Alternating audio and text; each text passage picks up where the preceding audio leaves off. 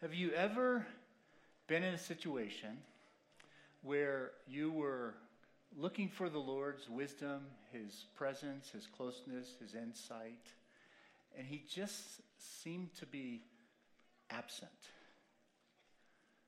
nowhere to be found? Let me see if you've been there. Oh, most of you. That's good. That's good. When my uh, children, uh, they're all grown now, but as I left home, one of the things I, you know, it's always important to give fatherly wisdom. Not that they ever listen, but it's still important, right?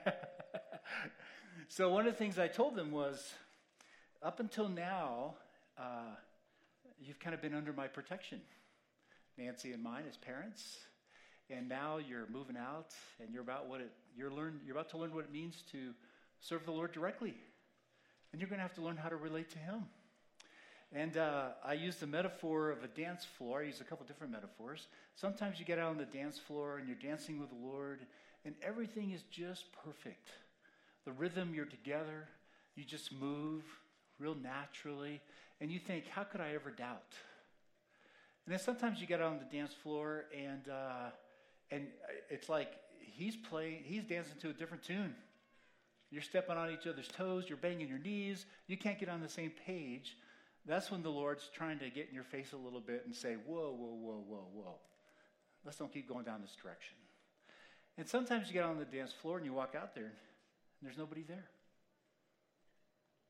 It's just you.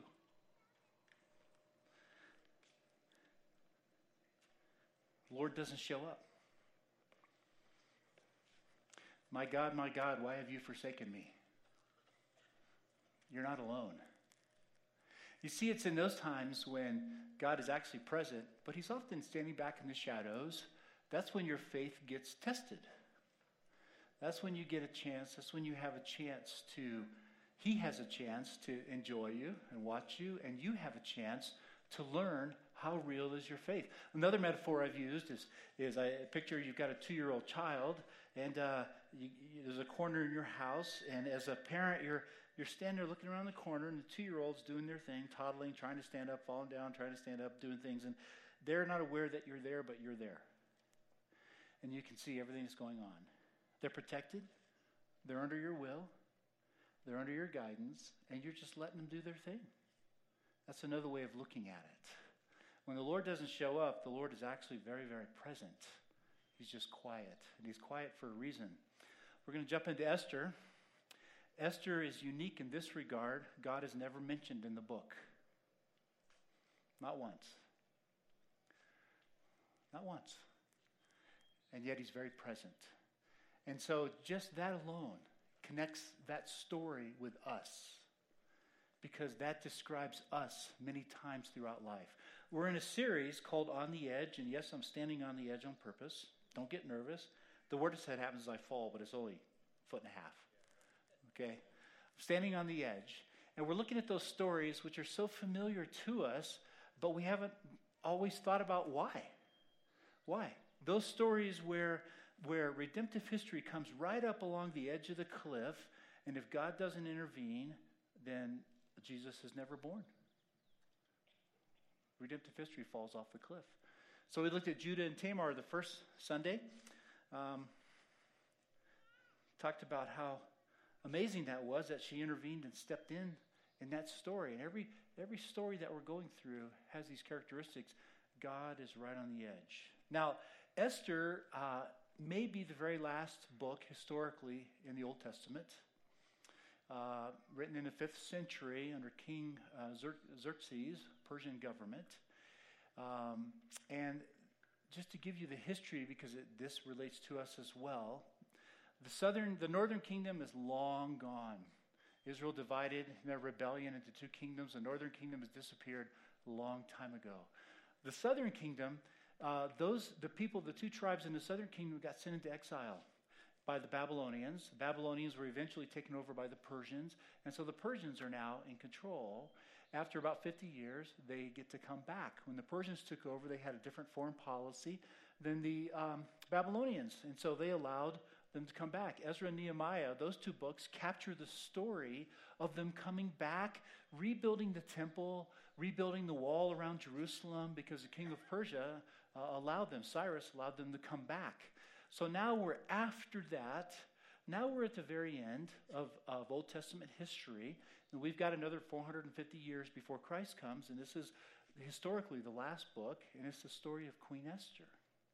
Now, Esther is in Susa, in the capital of the Persian Empire, which is very far away from where Jerusalem is, where they've rebuilt the wall, and they've put the temple and the temple practices back in place.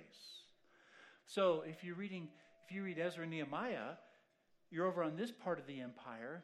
Uh, it is it precedes Esther, but you get a sense of how important the temple is in Jewish theology. They need the temple. Deuteronomy twelve, they couldn't worship anywhere else except the temple. And so the temple was critical. So in their own little orbit right here is the temple and the the, the readings of the Old Testament, and, and life is beginning to resume. They did not realize that in another entire place of the empire, something was happening that would cost them their lives. As far as we know, they never got that message. What happened over here in Susa with Esther impacted what happened over here, and these people didn't even know it. Now, that is very much our life. You have no idea what God is doing in parts of your life that you're not even aware. Job never knew that it was Satan. When Job went to God, he stood before God, he could have said, "What did you do that?" And God could have said, "That was Satan, that wasn't me." But he didn't. He takes full responsibility. Job never knew what happened behind the veil, so to speak. That is a part of the life serving this one true living God, is that you have no idea what's happening around you where God is orchestrating events. So you know what? When I get stuck in a traffic jam heading down to Denver, do I worry? No. Because maybe God just protected me from something big. I don't know. And so the people in Jerusalem had no idea that their very existence has been threatened by what happens over here in Susa. So let me tell you the story. I'm not going to read the whole book. It's too many chapters. But we are going to skip through so you get the basic storyline. I'm in Esther chapter one. This is what happened during the time of Xerxes. The Xerxes who ruled over the one hundred twenty-seven provinces stretching from India to Kush. That, by the way, was five thirty-eight to three. Uh, I'm sorry, four eighty-six to four sixty-five B C, fifth century B C.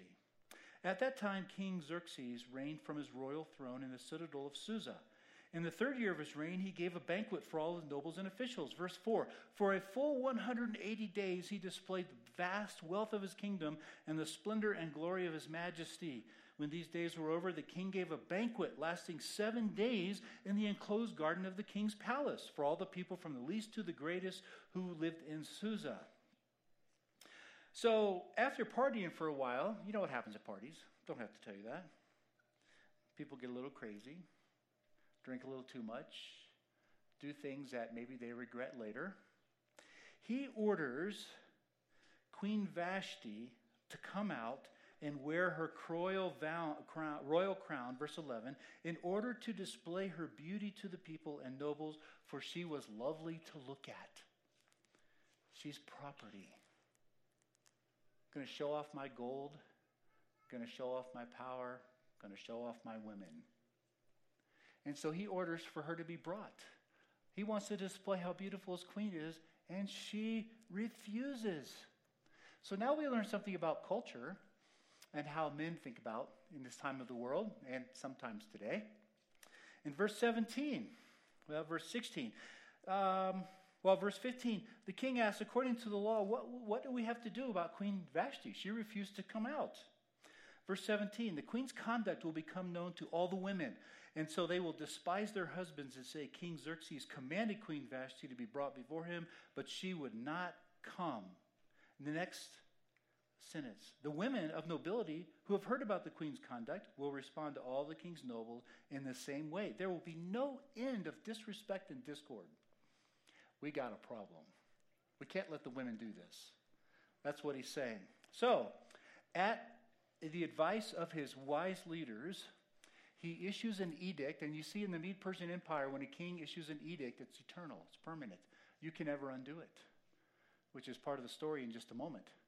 Can never undo it. The edict is, Queen Vashti will never see the king again, ever. You're done. Okay?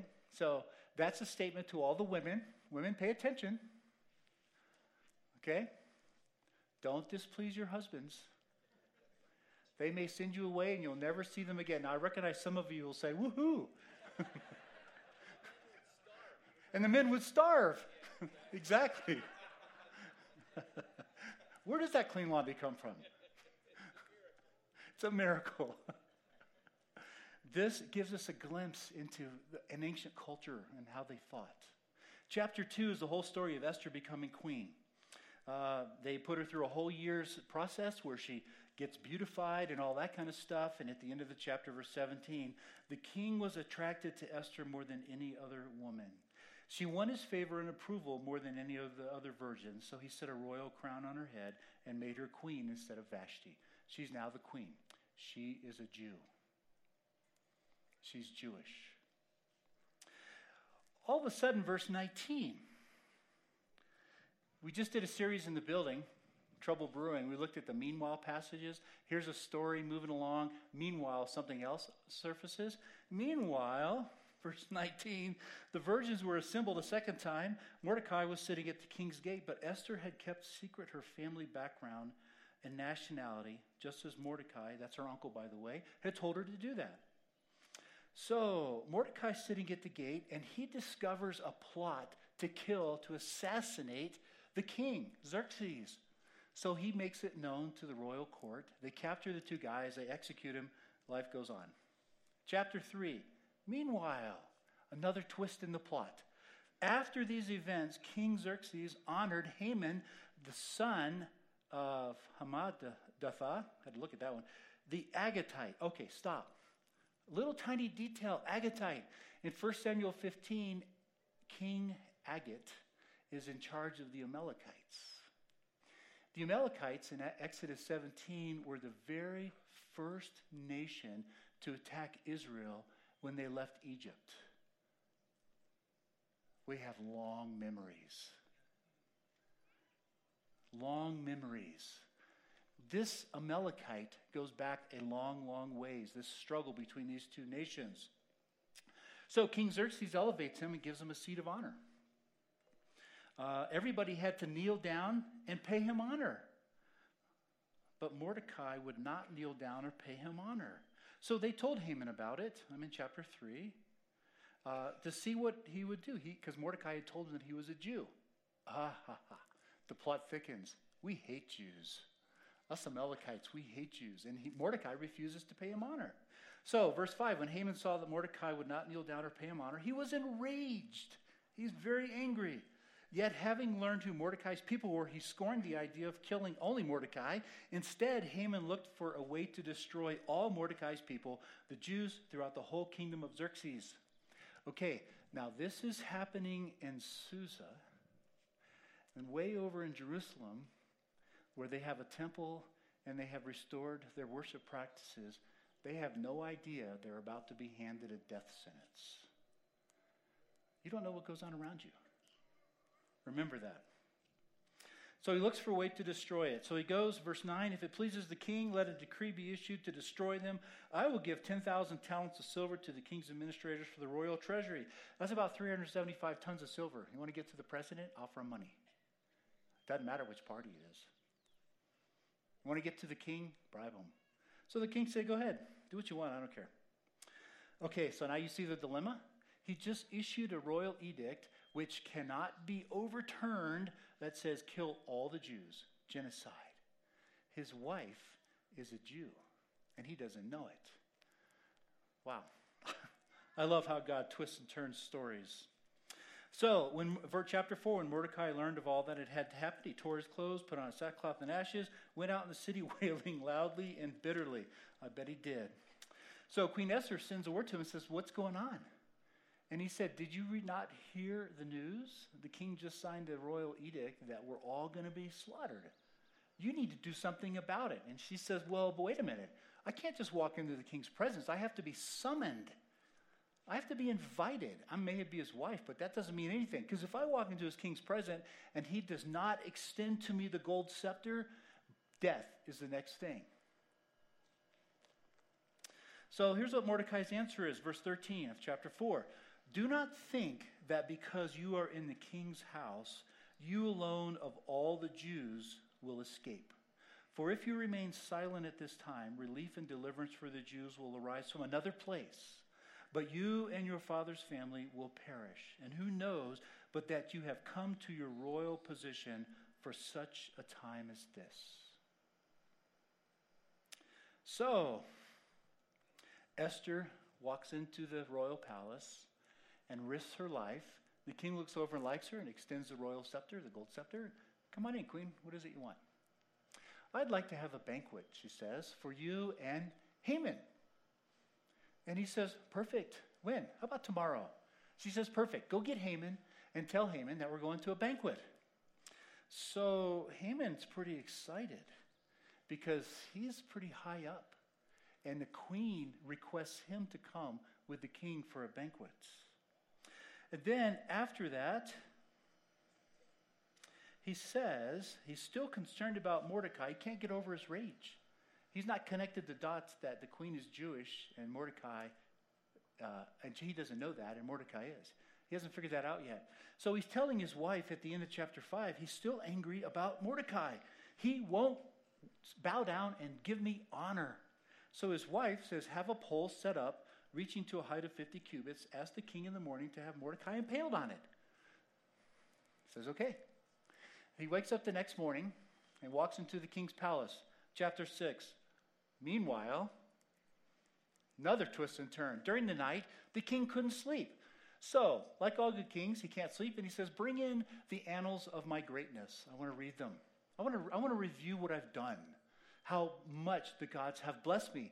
And he's reading in there, and he reads the story of earlier when this Mordecai had surfaced the plot of these two men. They were going to execute him. Just about the time he reads that, somebody says, uh, you have a visitor in the outer court. Who is it? It's uh, Haman. Oh, perfect. The second guy in the kingdom. Extends him the gold scepter. Come on in, Haman. Haman, I have a question for you. What do you do for somebody that you haven't honored because you forgot and you need to do it? What's, Morde- what's Haman thinking? It's all about me. And he says, well, put him on your best animal, parade him around town, put your royal robe on him, give him your signet ring. Make sure everybody knows how wonderful this man is. And he said, perfect, do that to Mordecai. What? Do it to Mordecai. Because I was just reading in, in the, the annals of my own greatness how we never honored this guy, and he kept my life alive. Ah, he sees the world crashing around his shoulders, coming down. So he does that. He has him brought around. Now he's beside himself, and he's trying to figure out what to do. Now remember, he just built this real tall scaffold to hang Haman on, and he had gone into the king's presence to ask permission to hang Mordecai, and that's when he discovered he has to honor him. So at the first banquet, Esther said, uh, the king says, what can I do for you, my dear? And she says, I would like another banquet tomorrow night. So, same three get together, and while they're together, they're all at Queen Esther's banquet. The king asked her, what can I do for you? And she said, you could rescue my people. He said, what do you mean? And she said, I'm a Jew, and you signed an edict that all of us would be exterminated. And he said, I did? Who on earth wrote this edict? And Haman's sitting right there. And she said, he did. He did. See the trap? The people over here in Jerusalem had no idea this drama was unfolding, and their very lives are now at risk. So the king's kind of got a dilemma. He can't say, oops, I made a mistake. I can't rescind that one. So he just, he had signed an edict saying, genocide, kill them all. Obviously, he wasn't paying attention. This guy said it. What are we going to do? And they said, well, there's a gallows out there that uh, they're going to hang him and impale him on it. He said, hang him on it. So they drug him out and hang. It's a reversal of fortune. The classic reversal of fortune. God is nowhere mentioned in this story. Is God present? What do you think? He's present all the way through. All the way through the story, and his name is never mentioned. It's a picture of what, how we have to live life. It reminds us that God is sovereign even when we aren't aware of his presence. He is still powerfully at work. And it's also a reminder that when something is happening, that often things happen outside of our purview that we know nothing about. This God that we serve is always, always, always working on behalf of his people. Romans eight twenty-eight. Anybody know that verse? What's that? We know that all things work together for the good to those who are called. That's us. All things. You have so much going on around you that you don't even know about. That God is at stake working. Okay. This teaches us, this story teaches us so many things. One of the things that surfaces, I want to specifically mention, I've been talking about God the whole time, but it talks about what happens when you have a conflict in worldview and theology. I mean, you have you have the king Xerxes, you have Haman, you have Mordecai and Esther, and they have conflicting values, don't they? And last week, the reason why I'm bringing it up, last week the elders made an announcement that they have passed a formal motion to present four people as elders, two of which are women. For those of you that are visitors, our church has kind of been in this discussion for two years. After the service, two things happened. Two different groups of people came up to talk to me. Two people came up, they didn't even know each other, and they said, we, we didn't realize that there were churches that didn't allow women. How could that be? Right after that, another person came up, a third person, and said, what made you decide, now listen to these words, to move in a theologically liberal position by appointing women?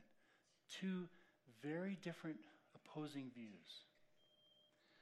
You know, one of the greatest things about our church, one of the most beautiful things, things that I treasure, I had no idea how much I would treasure this, is that we are a community church.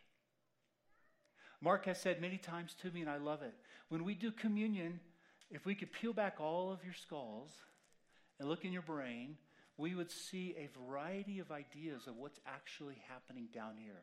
Those of you that are Catholic come from a position of transubstantiation. Those of you that are Lutheran come from a position of consubstantiation. Those of you that are Pentecostal have no idea what we're talking about. Not a criticism, just that you never talked about it, right?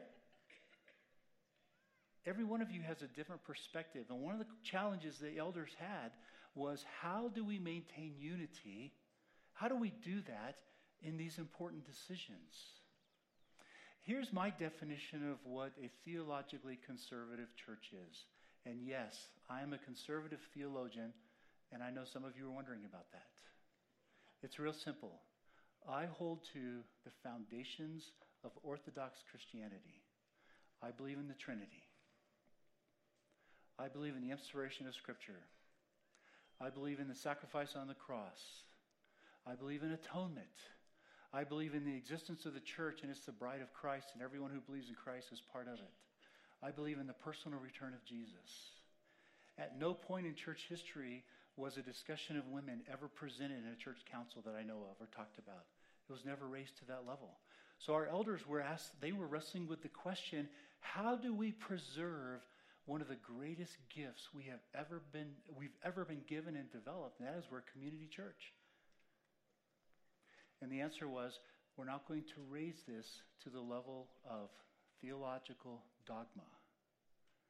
It's not going to be put in our doctrinal statement. We're going to let you decide. Now, last week was the perfect example of what it means when we have a different worldview. Two people come to me and said, I had no idea that there were any churches that didn't allow women to be elders. And somebody came to me and says, isn't that a movement towards liberalism? No, it's not. Because we hold to the orthodox foundational statements that the church developed by the church fathers and the apologists of the first and second centuries. We believe in the Trinity, don't we? We believe in the present work of the Holy Spirit, don't we? Powerful. We believe in the sacrifice on the cross and atoning work that brings forgiveness, don't we? We believe in the church, the bride of Christ, and every one of you that believes in Jesus has become part of it, don't we? We believe in the personal return of Jesus, don't we? We believe in this one true God. I wanted to bring it up because Esther is an example, a classic historical example of what happens when you have competing ideas. So my suggestion, my plea, my prayer for us is let's continue to focus on staying unified as a church, because the bigger threat is Frisco. The bigger threat are those who don't know Christ. And I don't mean it as a threat to scare you, but they're, they're the ones who don't even grasp what we're talking about. And they're the ones that need Jesus, quite honestly. And you guys know that we are in a time where, where uh, Esther is, is all about in living in exile. We're in a time as a church where, where we are moving further and further into exile, aren't we, as Christians? This culture is steadily becoming anti-Christian. You know that. And so the worst thing we could do is hurt ourselves. So my plea is, ask the questions, continue the discussions. The elders have made themselves available, the staff have made themselves available, but let's guard that precious gift that we have as a community church, where we can have a difference of perspective and still serve the risen Lord Jesus. That's what communion is all about. Father, thank you for this incredible story of Esther. Thank you, Lord, the things we learn. Number one is when you're silent, that doesn't mean you're not present. When you're silent, it doesn't mean you're not active. Thank you that you are always at work, always for our good. Thank you, Father, that we get a clear picture of things that are occurring around us that we know nothing about, but yet we can have confidence that you're working for our good. And thank you, Father, for a clear picture of what do you do when you do have conflicting worldviews. Lord, thank you for the gift you've given this church for one hundred five years, a gift, a gift where we can be different and yet celebrate together your goodness, your Son Jesus, his death on the cross. Thank you for that. Father, help us to continue to protect and preserve, cultivate that gift, and to love you well. And then, Father, based on that unity, help us to move out into the world around us with people that don't like Christianity and share your incredible grace and love with them. Thank you. In your Son's name we pray. Amen.